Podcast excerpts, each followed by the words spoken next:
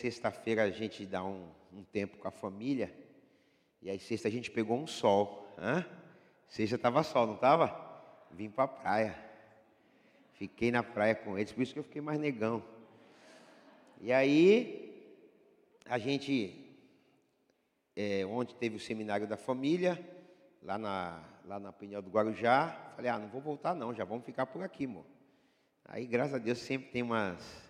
Nós temos umas casas aqui de uns irmãos, amém? Que nos recebe lá. E aí a gente sempre fica. Aí ficamos ontem, aí ia ter que pregar hoje aqui. Falei, vou voltar para Cubatão para voltar de novo? Eu vou ficar mais uma vez. E aí agora a gente vai embora daqui a pouco aí. Amém?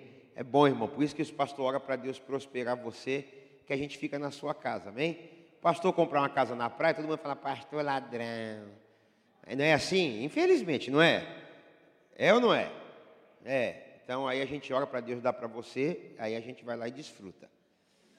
Em nome de Jesus. Quando você tiver uma casa boa, tiver uma piscininha, liga para o teu pastor. Pastor, vem passar uns dias aqui, fica de boa. Irmãos. Então, a casa que eu estou ainda não tem piscina, né? Lili, amém. Pode me chamar, entendeu? Quando você pegar férias com o pastor Nizuz, Betão, vem ficar uma semana no meu apartamento aí, com piscininha, né? Aleluia. Não entra na piscina, os meus, filho, vai ficar todo dia naquela piscina. Vamos lá, vamos para a palavra, é só um quebra-gelo. E eu quero agradecer a Deus por tudo. Né? Para quem não me conhece, sou o pastor Beto, a pastora Rosana, minha esposa, não está aqui hoje, nem meus filhos. Eles estão aí hoje de boa. Eu queria compartilhar com você, nesse seminário de células, uma palavra profética para a tua vida, amém?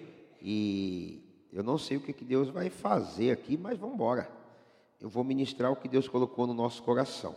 Abra sua Bíblia lá no livro do profeta Amós, capítulo 9. A partir do versículo 11. A gente lá em Cubatão também, a gente sabe a luta que tem sido, né? Esse retorno das células. Todas as igrejas do Ministério Peniel foram afetadas com essa questão de pandemia. Então, muitas células não foram reabertas. A gente tinha umas células lá também que estavam fluindo bem. E devido à pandemia, devido ao, né, às vezes, líder, dono de casa... Teve células que fecharam devido ao medo também, né? A questão da preocupação da saúde ali, a questão de toda essa pandemia. Então, coisas que estavam indo muito bem e parou de funcionar. Algumas coisas estão meio que paradas. Isso é em todas as igrejas do Ministério Peniel. Amém? Alguns conseguiram retornar com mais tempo e algumas igrejas continuam andando bem em células, mas boa parte das nossas igrejas teve um déficit mesmo. Aí teve esse êxodo, né? Muitas coisas aconteceram, muito desânimo. Você tira pela igreja. Esses 2 anos de pandemia, quantas pessoas ficou no meio do caminho? Não estou falando nem de célula, de não estar mais nas igrejas. Né? Infelizmente, esses 2 anos, a gente viu lá também, ou aqui, muitas igrejas se fecharam. Não só células, irmãos, estou falando de ministérios, igrejas. Né? Infelizmente, muitas igrejas independentes e ali se fecharam. Amigos, eu tive pastores amigos lá que as igrejas fecharam. Eu recebi bastante membros. Chegou 15 pessoas de uma igreja. 15 pessoas, eram 2, 3 famílias. E aí eles falaram para mim, pastor, nossa igreja fechou. Né? E a gente está sem igreja, estamos vindo para cá. Esses dias, recentemente, outra igreja estava tentando se manter pós-pandemia, não conseguiu, fechou. Então, a gente sabe da luta, né? Da luta que é. Então, a gente está ouvindo dizer aí da quarta onda, né? Só que nós somos cristãos, irmãos. A gente tem que entender, você que está vacinado aí, tomou vacina, você que não tomou, você é corajoso, aleluia. E se tiver que fazer teu culto fúnebre, a gente vai fazer. E vai rir, irmão. Vai chorar na hora, quem chora é a família. O resto todo mundo ri. Se vai pegar os pastores no seu enterro, no enterro de qualquer pessoa aqui, tu olha lá, olha para a cara deles, está todo mundo rindo. Quem roda é quem morreu. O resto está todo mundo rindo. Você vai lá ver o povo. É assim ou não é, irmão? Eu estou falando besteira aqui? Aí vai lá na hora, faz uma carinha de choro, vê, saiu dali. É assim. Então você que tem que cuidar da sua saúde, da sua vida. Agora, também não é para ter medo, né? Tem gente que tem medo ao extremo. Ah, não vou voltar por causa da pandemia, tá aí. Você está tomando vacina. Eu falei com uma moça essa semana, lá trabalha na área da saúde, ela falou, pastor, os casos que está tendo aqui em Cubatão são casos fracos, né? Não está tendo quase intubação nem mortes, porque a maioria dessas pessoas foram vacinadas. Agora, as pessoas que não foram, que teve muita gente que não se vacinou, aí quando vem, o negócio pega. Então, eu não sou contra quem não tomou, só acho que você é corajoso. Eu estava com um rapaz que não quis tomar, foi entubado e morreu. E aí vai.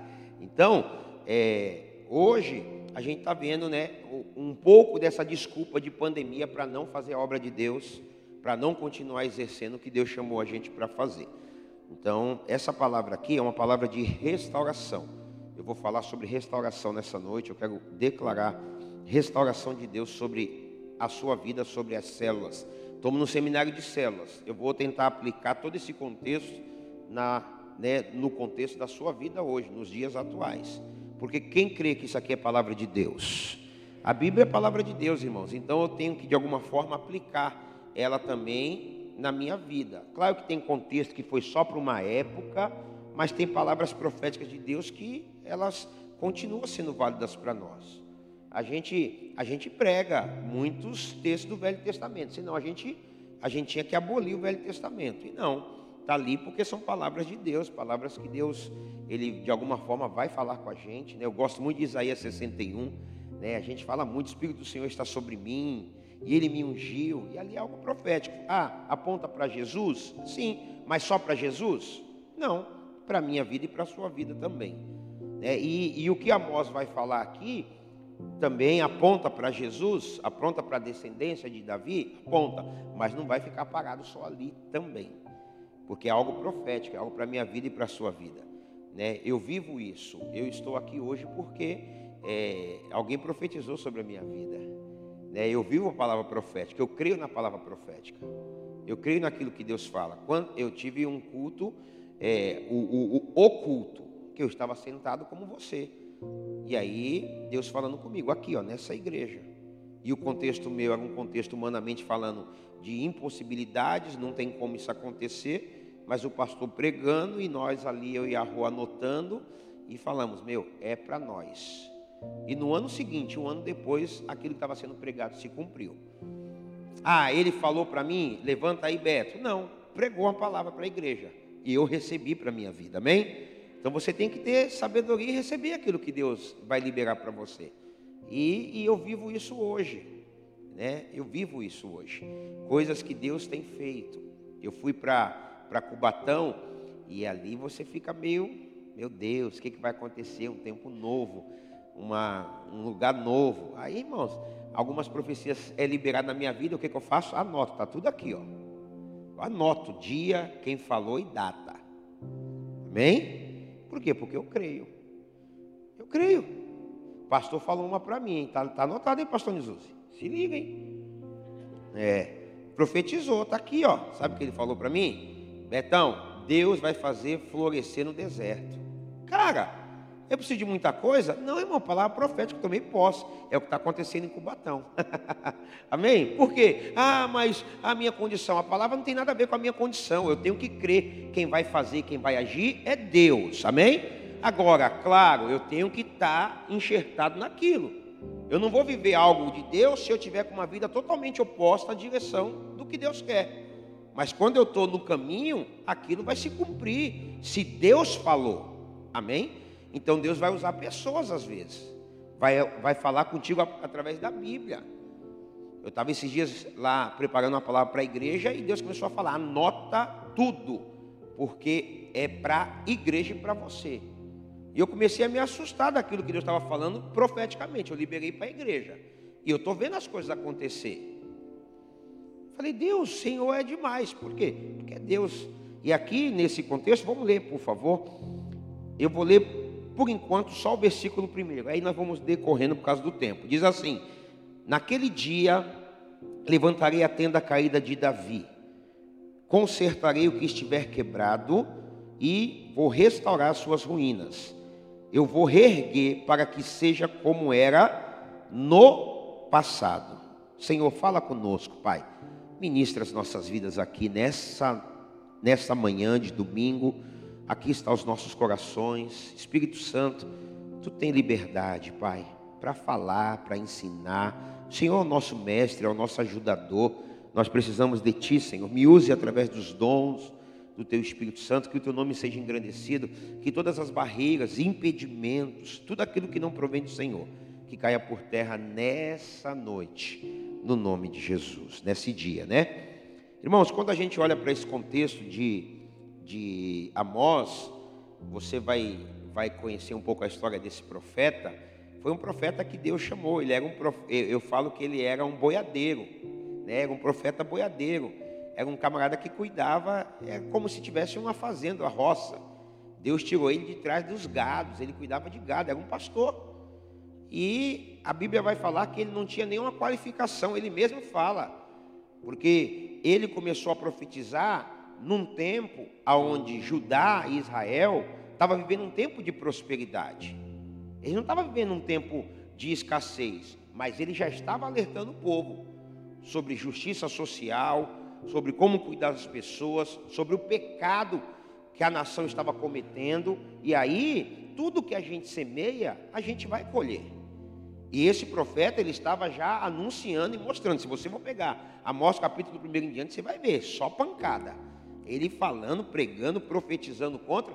E no capítulo 7, chega um tempo que o próprio sacerdote chega para ele e fala: cara, vai profetizar em outro lugar. Chega para ele e fala assim: cara, um exemplo, vai profetizar lá em Santos, cara. Chega de falar do Guarujá.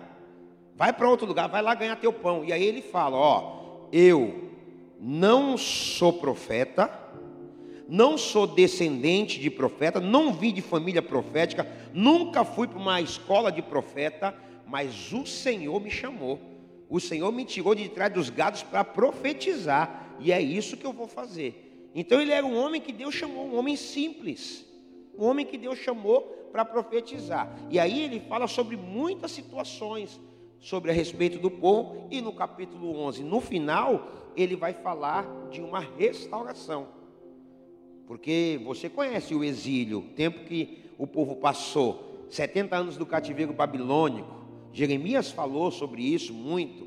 Você vai pegar um pouco de Ezequiel, também falou. E o povo não deu ouvido, falando sobre o pecado, falando sobre o erro, e o povo não ouviu, o que aconteceu? O exílio chegou. Mas o próprio Deus falou que ia trazer o povo de volta.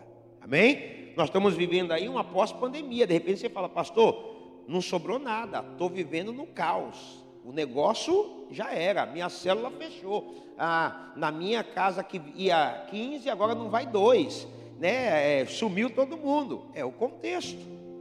Aqui ele está profetizando um contexto de restauração daquilo que ele sabia que já iria acontecer. E nessa noite eu quero falar sobre restauração, porque você pode estar aqui falando: pastor, não tem mais jeito não dá, né? Acabou a minha célula, a minha vida, o meu ministério, eu não vejo. De repente você, líder, está aqui, dono de casa, supervisor, cansado, desanimado, frustrado.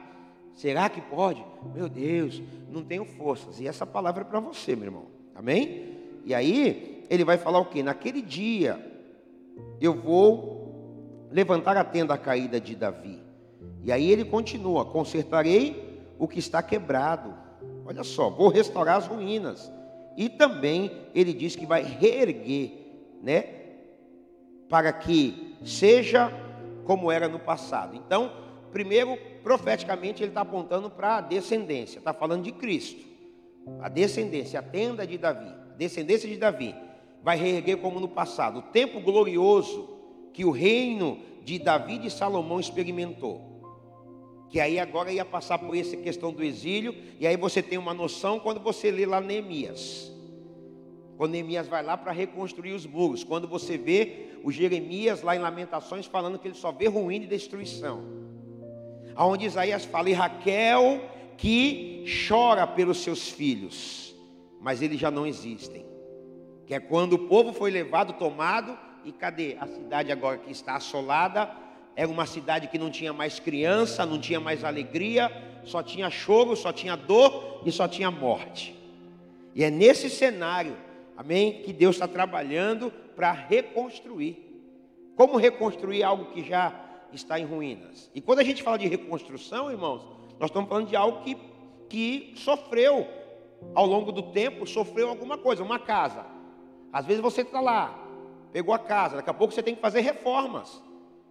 Você vai ter que, isso é uma reconstrução. Você vai ter que, pô, peraí, umidade, e aqui entrou um negócio, e aqui tem que restaurar. Poxa, a tinta não é mais a mesma. Isso tem a ver com restauração. Isso tem a ver com conserto. Pneu do carro fuga, o que é que você faz? Você tem que parar para remendar. Senão você, ah, mas eu vou andar. Beleza, vai estragar o pneu, vai ser pior o BO. Se a bicicleta quebrou a corrente, ou da moto quebrou a corrente, ou do carro quebrou a correia, o que você tem que fazer? Parar para consertar, senão você não anda.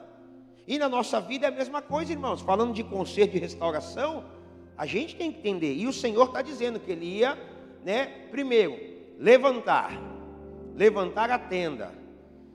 Deus dizendo, ó, vai voltar a ser, eu vou fazer novamente, eu vou levantar a tenda de Davi que está caída, porque a gente sabe que Cristo viria da descendência de Davi, Deus não ia deixar esse remanescente morrer.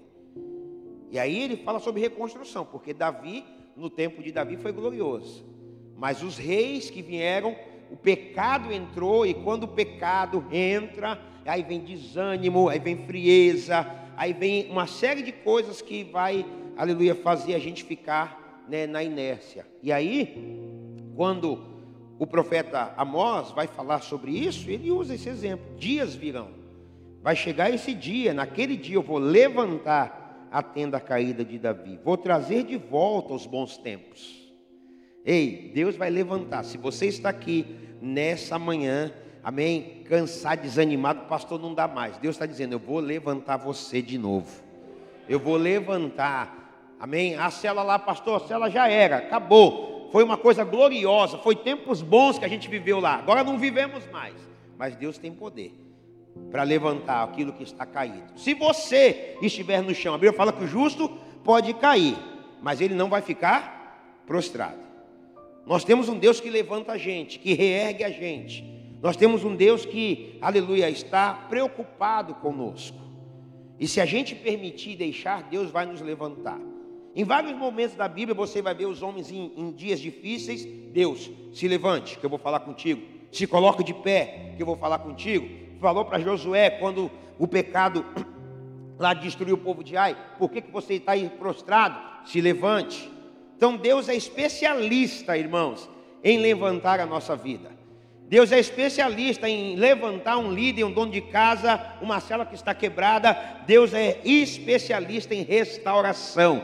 Se tem alguém que conhece sobre restauração, esse é o nosso Deus. Agora, a gente tem que permitir. E a gente tem que entender. Eu preciso dessa restauração. Eu preciso desse Deus. Eu vou permitir que Ele restaure. Porque para você restaurar, dependendo do lugar, primeiro você quebra. Para consertar, ó, esses dias eu estou com forro para trocar do apartamento aqui, o que eu tenho no CDHU. Eu aluguei, o cara falou para mim, pastor, tem cupim. Falei, 20 anos que eu tenho esse apartamento, tem cupim. Aleluia, o que vamos ter que fazer? Está todo pintadinho, irmãos, pintei todinho. E aí eu já pensei, cara, quando eu arrancar o forro, tem as partes de tinta que eu vou ter que arrancar. Já vai ter que pintar de novo, porque você arranca o forro, nunca é só o forro, não é assim, irmão?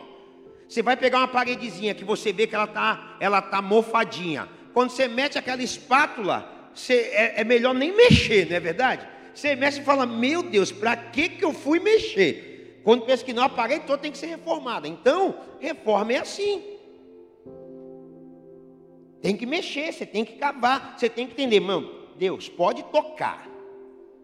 Eu preciso ser restaurado, eu preciso ser restaurada pelo Senhor. E aí, ele está dizendo, é isso que eu quero fazer. Eu quero restaurar, vai chegar esse dia.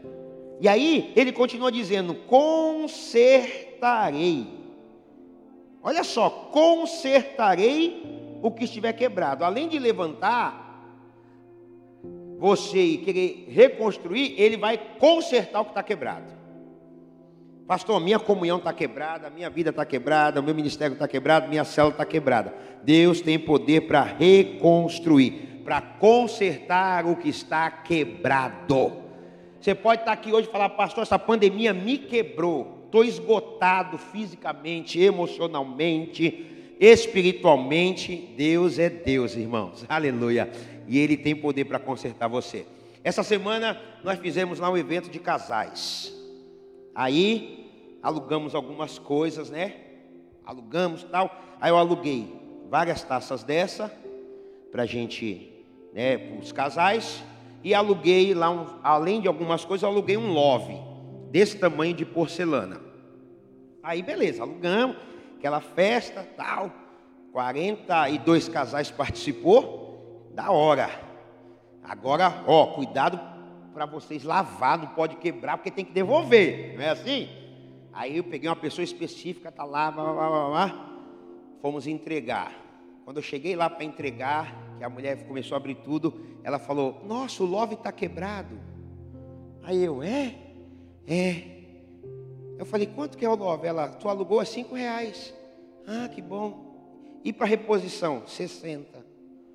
Aí eu, irmão, eu gastei 100 e pouco em tudo, paguei aí 60, se liga. Aí ela tá vendo as taças. Daqui a pouco ela olhou, a taça tinha uma lasquinha. Ela: ah, a taça tem uma lasquinha, R$10. Aí eu,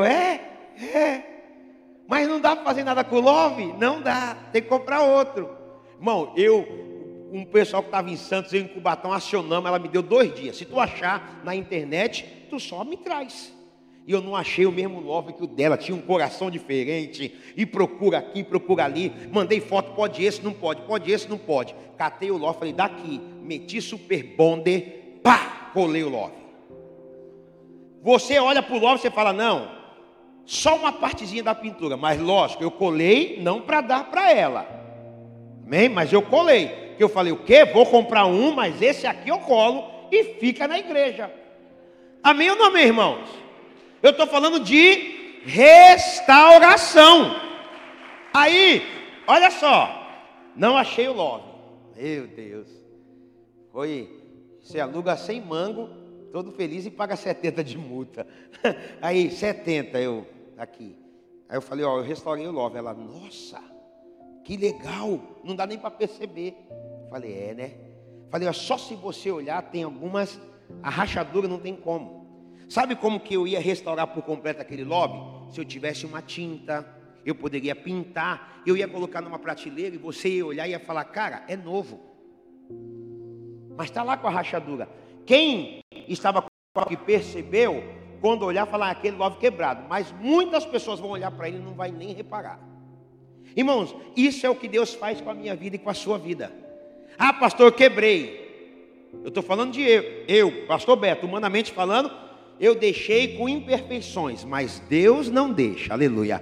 Deus, quando Ele restaura a tua vida, Ele restaura por completo. Ele tem poder para restaurar por completo e usa novamente a sua vida, aleluia. Ele usa, Ele vai usar você novamente. Aquele love vai ficar lá. O dia que tiver vendo de casais, vai ser usado. Por quê? Porque ele foi restaurado. Eu estou falando de uma peça. Ela não gritou, ela não gemeu, ela não falou: não quero. Por que que muitas vezes não há restauração nas nossas vidas? Porque Deus quer fazer, mas a gente não aceita. Deus quer fazer, mas a gente quer brigar com Deus. A gente quer falar: não, meu Deus, mas faz desse jeito aqui, desse jeito que o Senhor quer, eu não quero. E não, irmão, é do jeito que Deus quer. Eu que restaurei a peça. Se eu quisesse colocar mais cola, menos cola, se eu quisesse pintar ela de amarelo, eu sou o restaurador da peça. Deus está dizendo para você: sou eu que restauro a sua vida. É do meu jeito, não é do seu jeito, não é da sua maneira. E aí nós vamos ver Deus agir. Pastor, minha célula está assim. Deus vai reconstruir. Eu falei, poxa, eu tinha uma célula lá, irmãos, que estava indo muito. É a melhor célula de novos convertidos. Pessoas novas. Nossa, muito boa. Só que aí chegou a pandemia. Os donos da casa são idosos. Tivemos que parar. E essas pessoas, de 8 a 9 pessoas que estavam indo lá, todos não cristãos, que era um pouco longe, não vem à igreja. Porque é o processo. Chega na célula, né? Começa ali para depois chegar na igreja. Mas a gente, infelizmente, não conseguimos dar continuidade. E essas pessoas, nós, né, meio que temos contato, temos o grupo, aí vamos para online. É a mesma coisa online? Não é, irmãos. Ah, online tudo bem, foi uma ferramenta que Deus deu para a gente não ficar sem nada na pandemia, mas não é a mesma coisa. Porque o negócio é vida, é contato, é estar com as pessoas, é olho no olho, é face a face. Isso que faz uma célula prosperar e crescer. E aí eu vejo, e eu estou orando, Senhor, eu creio, naquele bairro, o Senhor vai levantar alguma outra casa ali. Ou então os mesmos donos da casa vão falar, pastor, agora a gente está bem seguro, pode voltar com a célula aqui. E a gente entende, irmãos, que Deus ele pode fazer isso, Deus ele pode restaurar, reconstruir. Deus, ele pode consertar. Pastor, quebrou mesmo. A minha célula quebrou. O meu ministério está quebrado. Esse Deus, ele pode fazer isso. E o texto ainda continua. Olha só. Vou restaurar as ruínas. E aí ele não fala só o que quebrou. Agora ele está falando de coisas que estão arruinadas. Porque quando quebra, irmãos, eu falei de um love que se partiu. Agora aquele prato que quebra e fica cheio de caco. Como que você cola um negócio daquele? Como que você pega uma coisa que você fala, pô, é ruína? Ruína é diferente. Ele está dizendo, é a palavra do Senhor. Eu vou restaurar as suas ruínas. Pastor, está em ruína. A minha vida está arruinada. Deus é especialista em restaurar ruínas. A Bíblia fala que ele fez o que com a gente? Tirou a gente do lixo, do pó, amém? Do montouro. E faz a gente assentar sobre os príncipes. Deus faz isso com a gente. Então, se o teu ministério, se a tua célula, se você está se sentindo arruinado, está em ruína, pastor, não dá. Se o Senhor for pegar a minha vida, não dá para juntar cacos hoje. Não existe supercola, superbonder que vai restaurar e colar a minha vida. Superbonder não tem, supercola também não, mas o Espírito Santo de Deus, ele tem poder de restaurar o que está em ruínas. Você lembra o contexto de Ezequiel 37? Quando ele fala do vale, também uma visão, algo profético, que Deus olha e fala, será, Ezequiel, que esses ossos poderão viver? E ele fala o que para Ezequiel? O Ezequiel fala o que para o Senhor? Tu sabes. É, Ezequiel, então profetiza. Ei, irmãos, profetiza. Na tua vida, no teu ministério, na tua célula, profetiza. Que aquilo que está em ruína, Deus vai reconstruir novamente. Profetiza que dias melhores virão. Profetiza que Deus vai trazer as pessoas, vai ajuntar. Ah, mas a minha célula está morta. Deus tem poder de ressuscitar e restaurar a sua célula, restaurar seu ministério. O que ele falou? Profetiza. E ele diz o que? Profetizei conforme a ordem do Senhor. E fala que quando ele profetizou, o milagre. Osso com osso. Vamos analisar um cemitério, irmãos, aqui. Uma ossada, um cemitério. Aqui está com osso. Só que tem os bichos que comem osso. Tem os urubu. Você acha que o urubu pega um osso aqui e ele come aqui mesmo? O urubu pega o osso aqui e vai comer 100 metros depois. 1 quilômetro depois. Pô, pastor, mas minha célula se espalhou. Cada um está num lugar. Deus tem poder de juntar todo mundo de volta. Osso para lá, junto. E fala que o que? É uma correria de ossos correndo para se juntar com o osso. É a Bíblia ou não é? E osso, e pele, e nervo, e tendão, articulação, todo um processo. Mas fala que não havia ainda neles o que? O fôlego, o sopro. Gênesis 3, quando Deus fez o homem, soprou o vento. E aí, profetiza ao Espírito. E aí, se você for ver o contexto do Espírito, não é o Espírito de Deus. É o espírito humano, letra minúscula, quando você lê Ezequiel. Profetiza ao espírito para que entre. E fala que ele profetizou segundo a ordem de Deus. E o espírito entrou neles. E era um exército grande e numeroso. Aí lá no final, o Senhor fala: aí eu colocarei o meu espírito sobre eles. Porque eu entendo, irmãos, que se o Espírito Santo de Deus não ministrar o nosso espírito, já era.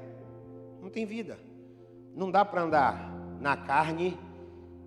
Amém? Não dá para andar só na alma. O espírito tem que estar restaurado. Porque é onde você recebe. Deus fala no teu espírito. Deus não fala no teu corpo, nem na tua alma. Ele tem poder para tocar a alma e curar corpo. Mas por isso que nós temos o espírito. Por isso que você tem, irmãos, por isso que você tem que entender: ai, pastor, a minha vida... Não, você tem o Espírito aí, ó. Deus pode falar com você a qualquer hora, a qualquer momento. O Espírito é de Deus. Fala que quando a gente morrer, o Espírito vai voltar para onde? Vai voltar para quem?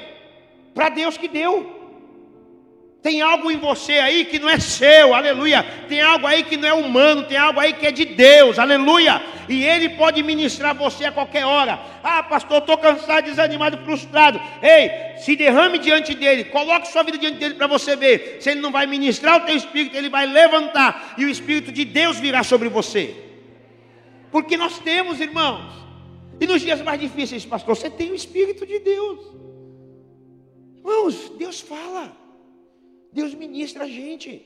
Só quando a gente não quer. Só quando a gente fala: não quero isso para mim. Esse negócio de restauração, não quero. Aí, meu irmão, aí se você não quer, aí é outra história. Mas você pode olhar e falar: pastor, meus ossos estão secos. Ah, meu irmão, Deus é especialista. E o texto é bem claro: ossos sequíssimos. Para não dar margem de que ainda tinha pele e carne. Não, o negócio estava seco, seco, seco. É mais ou menos aquilo. A esperança acabou, não tem mais jeito. Como Abraão declarou, né? Abraão em esperança, contra a esperança creu. A minha pergunta é: você vai duvidar do que Deus pode fazer ou você vai crer que Deus pode refazer você, refazer sua vida, refazer seu ministério, refazer aquilo que foi destruído? Ou de repente está passando por um processo de ruína, de perda. O texto fala sobre isso. E aí, ele ainda continua. No versículo 11, vai reerguer, para que seja como era no passado. Olha que coisa linda. Vou reerguer para que seja como era. Tipo, aquele esplendor, aquela glória, aquela coisa. Eu tenho poder para fazer isso hoje. Às vezes a gente não olha para trás, irmãos, e fala: puxa, que tempo bom foi aquele. Não vai ser no mesmo contexto, amém? Porque Deus mudou muitas coisas, amém? Eu não posso voltar há 20 anos atrás lá, quando eu estava mais magrinho. Esse tempo já passou. Mas de repente aquela alegria de ser magrinho, Deus pode restaurar ela hoje, amém? Não pode voltar lá atrás, porque lá atrás de repente você casou, você de repente separou, coisa aconteceu, aí, vou viver daquele... Não. Não daquele jeito. Deus vai fazer coisas melhores do jeito que você está hoje. O que ele está dizendo? Eu vou fazer reerguer. O que é reerguer, irmãos? É levantar. Reerguer é edificar. Eu vou levantar de novo, como era antes. Então aqui, quantas células tinha? Eu lembro, já chegou a ter 50 e quantas, pastor? 55 células. Olha só, meu irmão. Você sabe o que é isso? 55 células.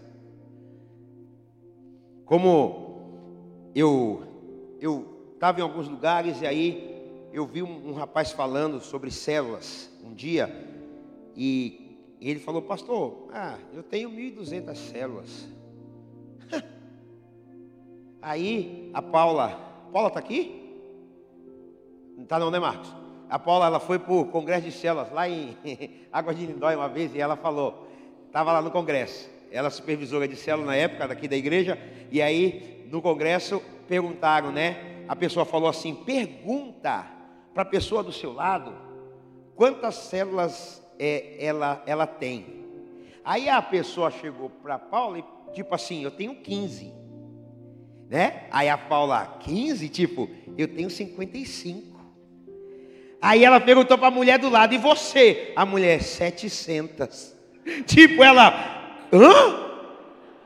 Tipo, você entende, irmão? Uma com 15, achando que estava bem. A outra com 5, eu com 54 células, estou no céu. Amém ou não amém? Mas ela, tipo, 55, pensou para outra, vou perguntar, ela que deve ter umas 30 ou 50 comigo. Quando perguntou, quantas você tem? 700. Você sabe o que é 700 células em Peniel Vicente de Carvalho, meu irmão? As ruas invadidas de célula. Aí você coloca uma proporção de 700 células, vamos colocar baixo. 10 pessoas em cada célula, que sempre dá mais. Mas vamos colocar uma média. Quantas pessoas vão ter, matemáticos? Quantas pessoas vão ter? 700 células com 10 pessoas. Faz a conta aí. 7.000. Você sabe que essa igreja com 7.000 pessoas? Como que a gente vai ter que fazer aqui, irmão? Vai ter que quebrar tudo de novo. E que quebre. Ah, mas vai quebrar de novo. Se for para vir gente, quebra tudo de novo. Deus reconstrói tudo de novo. Aleluia. Aleluia. Se for para o crescimento, para a bênção, que quebre, meu irmão. Aí, é só o pastor Jesus e pastor Ari que vai pregar? Só Lili? Quem é que Deus vai usar aqui? Porque 7.000 pessoas tem que ter no mínimo 5 a 6 cultos. Ah, domingo, hein? Culto 7 da manhã, culto 10 da manhã, culto meio-dia, culto 3 da tarde, culto 5 horas, culto 17h30. Meu irmão, você imagina! 7 grupos de louvor na igreja, 7 grupos de intercessões. 7 grupos de diáconos, meu irmão, cada um trabalhando. 7 grupos lá, tudo funcionando na igreja. Um dia o pastor Hernandes Dias Lopes falou que foi lá na Coreia do Sul, na igreja do Pong-O-Bishu. E ele, né, as orações famosas dele da madrugada. E ele falou que chegou para a oração das 5 horas da manhã. Irmãos, a oração 5 horas da manhã. Ele falou que chegou lá, se não chegar cedo, você não pega lugar. Porque é a maior igreja, né, que tinha, não, ainda deve ser hoje. E aí ele fala que chegou 4h40 da manhã. Ele falou que as ruas, parecia o Êxodo, aquelas ruas do Braz, sabe? Lotada, todo mundo indo para oração. Aí ele falou que chegou no estacionamento 4h30 da manhã, irmão. Os diáconos, todo mundo trabalhando só para receber a galera. Sabe quantas pessoas? Mas quase ali, eu não lembro quantos que cabem na igreja. Mas era mais, muitas mil pessoas. Orando 4 horas da manhã. Já pensou um dia, não sei se você já pegou o metrô. Se você já pegou o metrô, ou lá na Praça Odacé, ou lá no Braz, 6 horas da manhã, ou 6 horas da tarde. De você ver aquele mundo de gente. Já pensou, irmão? Caramba, onde vai pôr o carro aqui? Não sei, vai comprar casa para fazer estacionamento. E, irmãos, eu estou falando de algo que Deus pode fazer. Peraí, se faz em igrejas lá, se igrejas tem 700 células, por que a Peniel não pode ter? Porque às vezes a gente não acredita em nós mesmos. Porque se a gente tomar para nós, se cada um aqui entender, não, mano, eu vou fazer o que Deus me chamou para fazer. Ah, meu irmão, a gente revoluciona, não só Peniel Vicente de Carvalho, porque tem gente de Peniel aqui, Parque Estuário, Vila Áurea, tem outras Peniel aqui, alguém? Isso aí, o resto está tudo devagar, né? Os pastores folgados, não convida e não chama. Brincadeira. Mas pode, irmãos. Pastor, isso pode acontecer? Pode. Eu peguei lá no Morrinhos uma época também, nós chegamos no máximo lá, 26. Irmãos, 26 células. A gente andava, tinha célula que tinha 40. Falei, tá amarrado, isso aí é congregação. Esse cara, não, isso não pode acontecer não. Tinha cela que tinha 30. Um dia nós andamos em todas as celas. Tinha 330 pessoas em celas.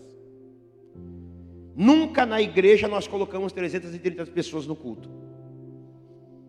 Você entende como as células, ela tem uma proporção muito maior? Nós nunca colocamos. A igreja, no culto lá, 230 pessoas o máximo que cabia. Nós nunca colocamos 330, mas a gente corria nas células, contava. Aqui tem 12, aqui tem 8, aqui tem 7. Não importa se a tua tem 5 ou 7, o importante é estar. Quem vai mandar é Deus. Outras, quando a gente olhou, 330. Olha só, o que Deus pode fazer? Quantos testemunhos de pessoas que foram ganhando nas células? Como é bom a gente trabalhar em células. Eu fui líder de célula, irmãos. A igreja do Morrinhos, antes de ser a congregação lá, era células. Começou na casa do Odilon, da Patrícia, ficou um tempo com eles, que hoje são os obreiros lá, depois foi para a minha casa. Ficamos muito tempo na minha casa, apartamentinho do CDHU, irmãos, sala pequena, colocava o povo na sala e as crianças no quarto dos meninos. E vamos célula, e Deus salvando, e Deus libertando, e Deus fazendo milagre. Eu morava num apartamento que os 4 andares de baixo, irmão, só luta. O cara da frente da minha casa, ele colocava o Edmar, sabe, Betinho, o cara sambista. Zeca Pagodinho, eu querendo ouvir a palavra, e o Zeca Pagodinho mexendo minha perna. Deixa a vida me levar. Eu falei, chega, meu filho. E o cara só colocava o que eu gostava. Aí daqui a pouco ele vinha com sessão Jovenina Pérola Negra. Aí daqui a pouco ele vinha com Amigo e Neto. Aí daqui a pouco ele vinha com Jorge Aragão. Eu falei, misericórdia. Aí quando ele me dava uma livre, é quando ele vinha com Raça Negra, que eu não gostava, né? Aí ele vinha com raça. Mas, irmão, mas o negócio ficava aqui, ó, no ouvido. Sabe o que ele fazia? Ele colocava a caixa para fora da porta dele, de frente para minha. E eu que tinha que ouvir o som dele. E nós oramos. Célula, hein? Deus faz o milagre, Deus faz o milagre, Deus faz o milagre, Deus faz o milagre, Deus faz o milagre. Aí, abrimos a igreja, ó. Pessoa do lado aqui, era funkeiro, foi embora, Deus trouxe uma família de crente, foi congregar com a gente. A família do lado aqui, que também não fazia nada, que era da Araci, lá a galera, foi todo mundo se batizar lá com a gente. Aí, faltou quem? A família deles. Para você ver que o negócio era tão, irmão, tão complicado, que teve um dia que eu fui entrar lá no prédio, o pessoal entrar, o cara fala, aí eu, hã? Todo mundo fala, o cara fez uma festa, anunciou, era um baile funk e cobrou a entrada no nosso prédio. Você acredita? Cobrou a entrada, fez um baile dentro do prédio sem a gente saber. E aquele som, 3h da manhã, eu fui lá, falei, ó, vamos pagar com o som. Em várias outras, né? Mas essa eu falei com ele. Ele ficou bravo, vamos parar o som. Parou o som. Sabe o que aconteceu? Deus fez a obra, irmão. Daquele dia que eu falei, vamos parar o som, não sei o que Deus fez. Que o som acabou diminuindo. Toda a família foi lá, se batizou também na igreja para a glória do Senhor. Todos. Aí, pode aplaudir o Senhor. Aí eu falei, ó, os pilares do prédio, tudo salvo. Minha família, família do Betinho, família da Araci e a Josi, todo mundo da nossa igreja. Olha só, irmãos, uma célula. O que Deus pode fazer através de você? Através da sua célula? Quantas famílias não podem ser restauradas? Dentro da célula, lembro que um dia nós estamos orando por uma mulher, e quando nós estamos orando pela mulher... Em nome de Jesus, pá, o marido cai lá. Eu falei, o B.O. está aqui. E pá, a mulher caiu. Eu falei, opa, pega os dois que o cão não tem para onde ir agora. E aí acabou. Libertação, restauração, transformação, salvação. É o que Deus vai fazer, meu irmão. E é através da minha vida, é através da sua vida que Deus vai fazer isso. A maioria dos pastores hoje, né? A maioria, claro, não aqueles mais antigos dinossauros da fé, mas a maioria. Pastor Nuno ainda pegou liderança de célula? Liderou célula, pastor? Pastor, ó, eu, pastor Nuno, você vai pegar pastor Cláudio, vai pegar Éder, vai pegar Vanildo, vai pegar pastor Mesquita, vai pegar João. Pastor Ari não, já é da da velha guarda também, né, junto com o pastor Jesus. Cara, aí são os nossos apóstolos da fé. Aí é mais de 30 anos para cima, aí não dá nem para contar. Mas, aí você vai pegar lá pastor Fábio, pastora Fabiana, pastor Enéas, Humberto, Rogerinho, todos, a maioria desses pastores de 50 anos para cá, a maioria, irmãos, foram todos líderes de células. Estão aí hoje trabalhando e hoje são pastores. E por que amanhã não pode ser você? E por que amanhã não pode ser você como casal? Você e sua esposa, os pastores da nova congregação que Peniel Vicente de Carvalho vai abrir. Por que não pode? Agora, será que a gente quer? Estamos motivados para isso ou vamos abrir mão? Vamos abandonar o barco, vamos largar. Ah, não quero, isso não é para mim não. Ah, estou cansado. Irmão, você vai ter tempo para descansar. Amém? Você crê? Não é agora. Agora é hora de estar, arregaçar as mangas, trabalhar. Vamos continuar, por causa do tempo. Quero falar de algumas promessas, rápido, estou terminando. Nós falamos do que Deus vai fazer aqui, amém? Então Deus pode reerguer como foi no passado as células? Pode. Deus pode fazer a sua vida? Pode. Só que aí Deus também tem promessas aqui. A partir do versículo 13, rapidinho, diz assim: dias virão, declara o Senhor, em que a ceifa continuará até o tempo de arar, e o pisar das uvas até o tempo de semear. Vinho novo gotejará dos montes e fluirá de todas as colinas. O que Deus está dizendo aqui? Irmãos, Deus está dizendo que o negócio ia ser tão bom. Perdão, eu li o 13, né? Eu li o 13? É o 12. Para que o meu povo conquiste o remanescente de Edom. E todas as nações que me pertencem, declara o Senhor, que realizará essas coisas. Versículo 12... para que conquiste Edom. Então aqui é uma promessa de conquista. Deus estava dizendo: depois que eu restaurar vocês, trabalhar, reedificar, eu vou liberar uma unção de conquista. Vocês vão conquistar o que falta do povo de Edom. Querido, em nome de Jesus, eu quero declarar, amém, uma unção de conquista sobre a sua vida. Deus vai te dar estratégia e sabedoria para conquistar. Vai conquistar. E aí, o que a gente entende? O meu povo como conquista? Irmão, quem está lá fora? Quem é Edom? Descendente de quem lá? Da família, né? Nós vemos lá a família de Abraão, aquela galera. Deus está dizendo: vocês vão conquistar. Ó, quantas pessoas aí fora precisando de Jesus. E quem vai conquistar? Quem é que vai ter essa unção para trazer salvação? Claro que aqui o contexto era conquistar o território deles. Amém? Espiritualmente falando, Deus vai levar você para conquistar territórios que é do inimigo. E aí nós vamos trazer essas pessoas em nome de Jesus. Então é uma unção de conquista, não só para as células, mas para a tua vida pessoal também. Porque automaticamente, irmãos, o trabalho que Deus vai fazer, não existe células fortes se líderes e famílias não estiverem fortes. A célula vai ser reflexo do que nós somos. Se eu como líder não estou bem, a célula não vai andar bem. Então Deus não quer fazer. Essa palavra não é só para a célula, mas é para você. Aleluia.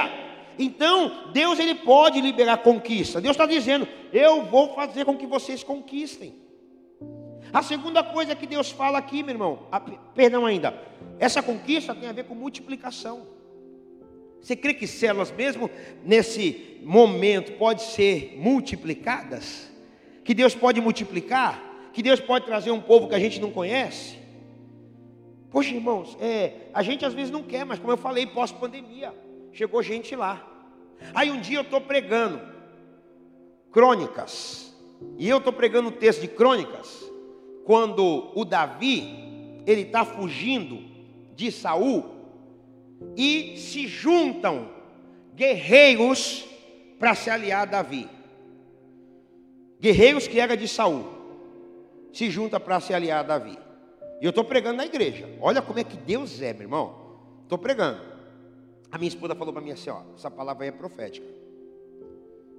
É povos que Deus vai mandar. Estou pregando, ó, a palavra. 15 pessoas sentou. E no texto estava falando assim, ó: Deus vai mandar líderes, homens, que maneja bem arco, maneja bem flecha. Aí no versículo 8 para lá vai falar assim, ó: e tem os gaditas, homens corajosos, com cara de leões, que o menor, olha só, o menor enfrenta 100, o maior vale por 1000. E eu pregando, e ela falou para mim, isso é profético, Deus vai trazer pessoas.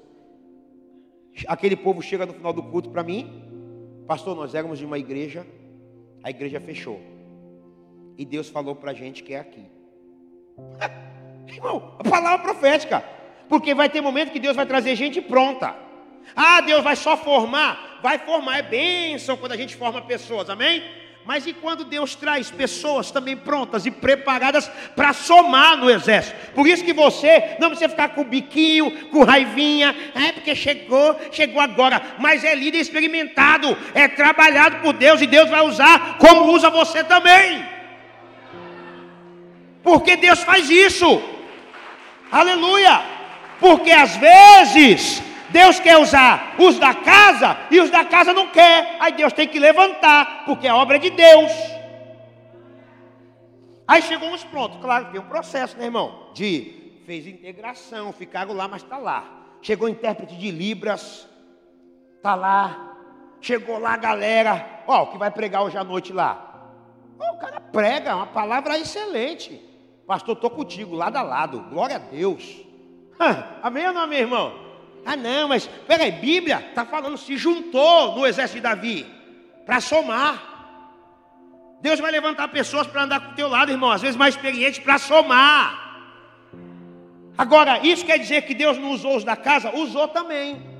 Mas eu não posso negligenciar quem vem de fora. Porque Deus usa também os que vêm e se juntam ao exército. Vou dar exemplos aqui. Pastor é Peniel de berço? Não. Pastor Ari é Peniel de berço? Não. Então aí, ó, enxertados, ferramentas de Deus aqui. Amém? De repente você, eu nasci aqui. Eu nasci, meu irmão. Sou Peniel de nascimento. É a minha igreja. Nasci aqui.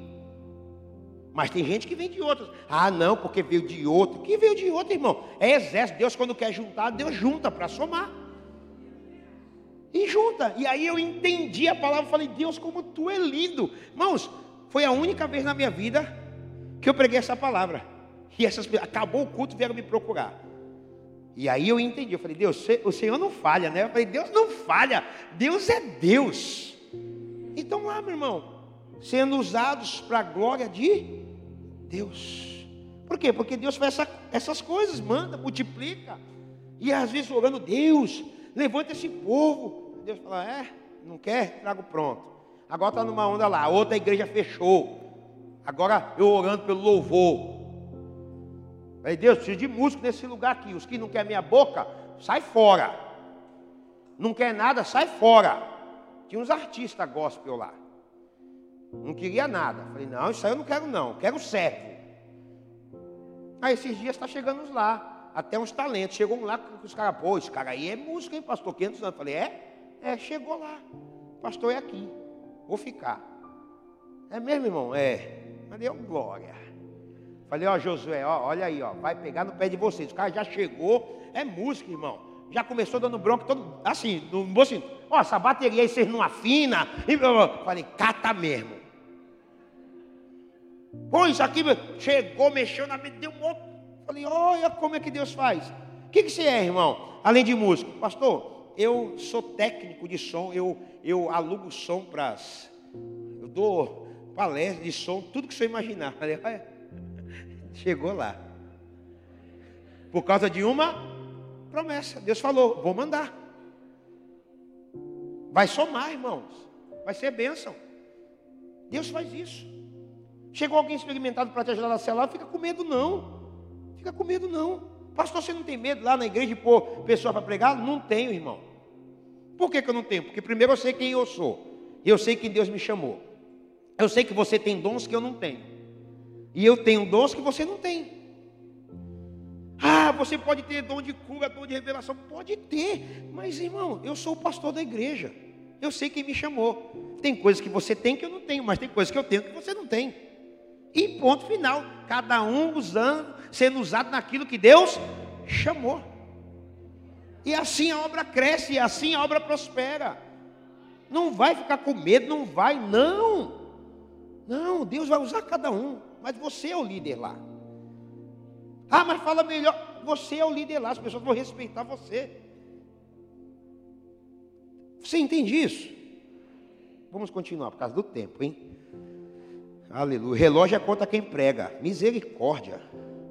A segunda promessa, agora é o 13. Dias virão, declara o Senhor. Olha só, irmãos. Virá um tempo, diz o Senhor, em que o trigo e as uvas crescerão tão rápido que o povo não dará conta de colher. O texto está dizendo que as pessoas vão semear e aí elas vão colher. A colheita vai ser tão poderosa que não vai faltar colheita. Elas vão estar semeando, mas vai sempre estar correndo. Na versão NLTH diz assim, ó, que coisa interessante, virá o tempo em que o trigo e as uvas crescerão tão rápido que o povo não vai dar conta de colher. Eu quero declarar e profetizar, irmãos, que Deus vai fazer crescer. Ah, você vai ter uma colheita. Está chorando, está orando, está buscando. A colheita vai vir. E aí, você não vai dar conta. Vai falar, meu Deus, cresceu tanto. O que eu vou fazer? Vai multiplicar. Não vai dar conta, irmãos. Eu creio nisso. O negócio vai ser, aleluia, um atrás do outro. Deus pode fazer isso. Porque Ele é Deus. Dias virão, Ele está dizendo. E ainda Ele fala, vinho novo vou derramar sobre vocês. A colheita era tão poderosa que está dizendo que o vinho novo ia gotejar das colinas, irmão. Ia ser derramado. Ia se estender sobre as pessoas. Qualquer um que quisesse ir lá poderia pegar. Ia ser uma provisão muito grande, porque isso aqui fala de provisão. Deus vai trazer provisão para a tua vida e provisão para a tua célula. Provisão de Deus para você. Vai vir esse tempo. Está semeando? Está semeando? Espera, que quem semeia, colhe. Ah, pastor, sou semeando. Nunca ouvi alguém semear em Deus e não colher. Quem semeia no Senhor, no reino, está semeando na obra de Deus, fazendo o que Deus, o que agrada a Deus, irmão, você vai colher. O tempo da colheita vai chegar.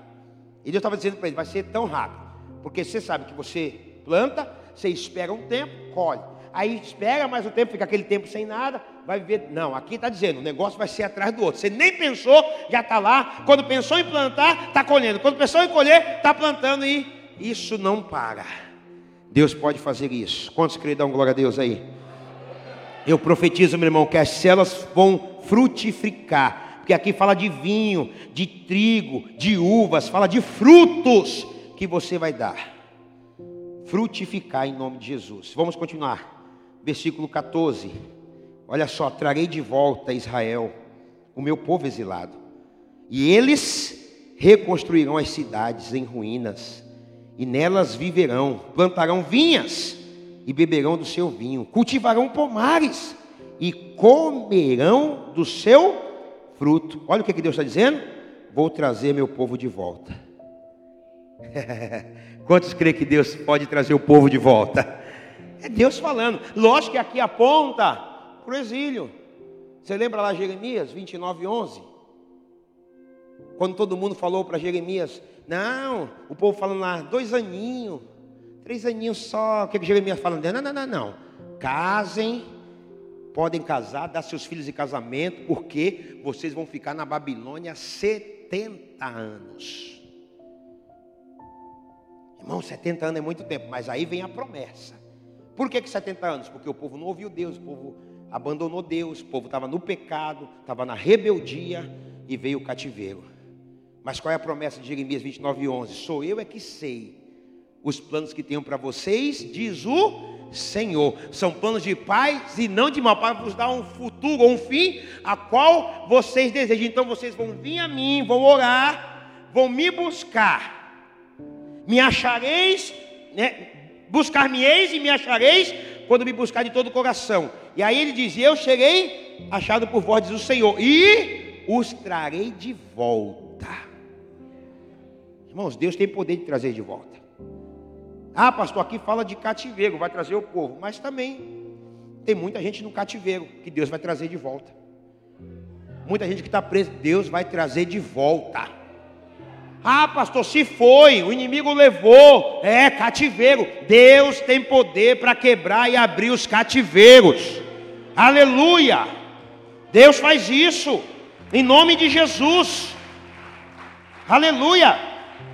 E aí, está falando de quê, irmãos? Plantar vinhas, beber do seu vinho. Está dizendo que daquilo que você está semeando, você vai colher, você vai desfrutar. Você vai desfrutar. Ei, a vida com Deus, tudo que você, aleluia, vai fazer, você vai desfrutar. Pô, pastor, mas hoje o dia não está legal, não. É isso aí. Pergunta para o pastor Nuno se todos os dias estava legal. Pergunta para o pastor Ari se todos os dias estava legal. Pergunta para o pastor Jesus se todos os dias era legal. Não, tem dias que é só Jesus. Mas o que nos mantém de pé? É a fé, é a certeza, é saber quem Ele é. Ah, mas eu preciso sentir? Não, não preciso sentir nada. Eu preciso crer que Ele é o mesmo, que Ele não muda, que Ele é aquele que cuida da minha vida, que Ele é aquele que está no controle da minha história, que Ele não perde o controle de ninguém. Quando você fica, Deus, toma o controle da minha vida, sabe o que você está dizendo? Que Ele perdeu. Deus não perde o controle da vida de ninguém. Deus continua sendo o mesmo.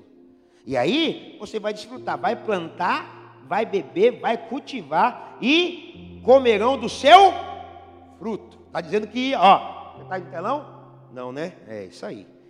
Vai comer do seu fruto. Os caras da mídia me arrebentam, mano. Mas deixa, vamos finalizar. Aleluia. Pastor, Deus pode trazer de volta? Pode. Aquilo que está no cativeiro parado? Pode. Pode, irmãos. Deus é Deus. Salmo 137. Canta. O povo falava assim, ó, para o povo que estava no exílio. Canta as canções de Sião. As canções alegres. Aí o povo falava assim, como que eu posso cantar estando no cativeiro? Você está chamando gente para ir para a tua cela e vai falar, como que eu vou? Estou preso, não consigo. Canta uma canção alegre, não tem como. Às vezes não tem, irmão, as pessoas estão presas. O que tem que acontecer? Um romper de Deus. Deus vai levantar Sigo para dizer, ó, porque aí Sigo foi lá e destruiu Babilônia. E falou, ó, Deus tinha me dado uma palavra, o povo de Deus pode voltar todo mundo para a sua terra. E a Bíblia fala que voltou, irmãos, todos os exilados. A gente gosta do Salmo 126, não gostamos? Aqueles que saem semeando.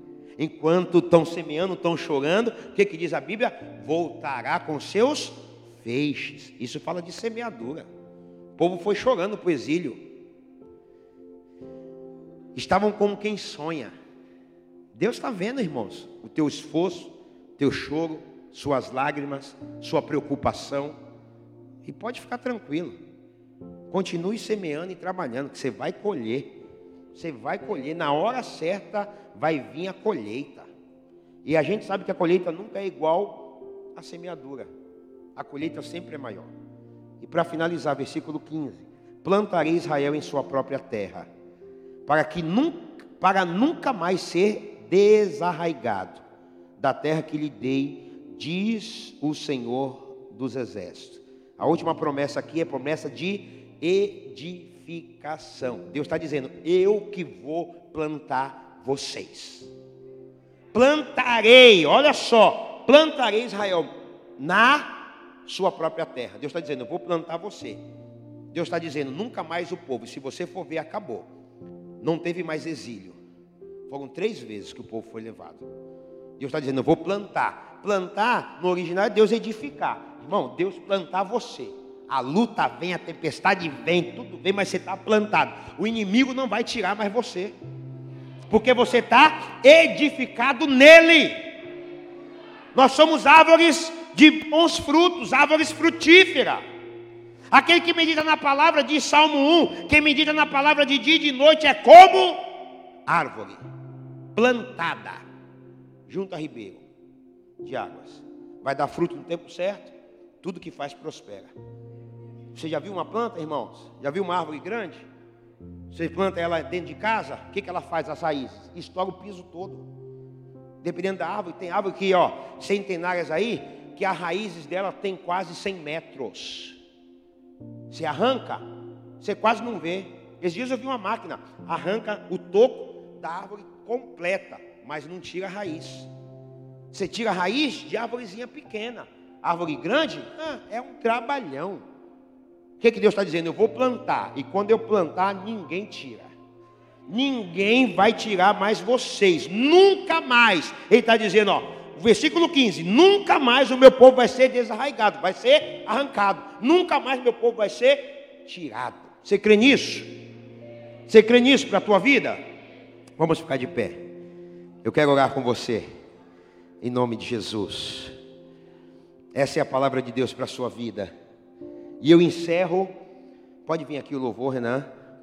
E eu encerro com Hebreus 10, versículo 35, que diz: não abra mão da confiança que vocês têm, porque ela será ricamente recompensada. Vocês precisam perseverar, de modo que quando tiverem feito a vontade de Deus, recebam o que Ele prometeu. Pois em breve, muito em breve, aquele que vem virá, e não vai demorar. Mas o meu justo viverá pela fé. E se retroceder, não me agradarei dele. Nós, porém, não somos dos que retrocedem e são destruídos, mas dos que creem e são salvos. O nosso Deus não se agrada de quem retrocede. Não se agrada. O justo viverá por fé.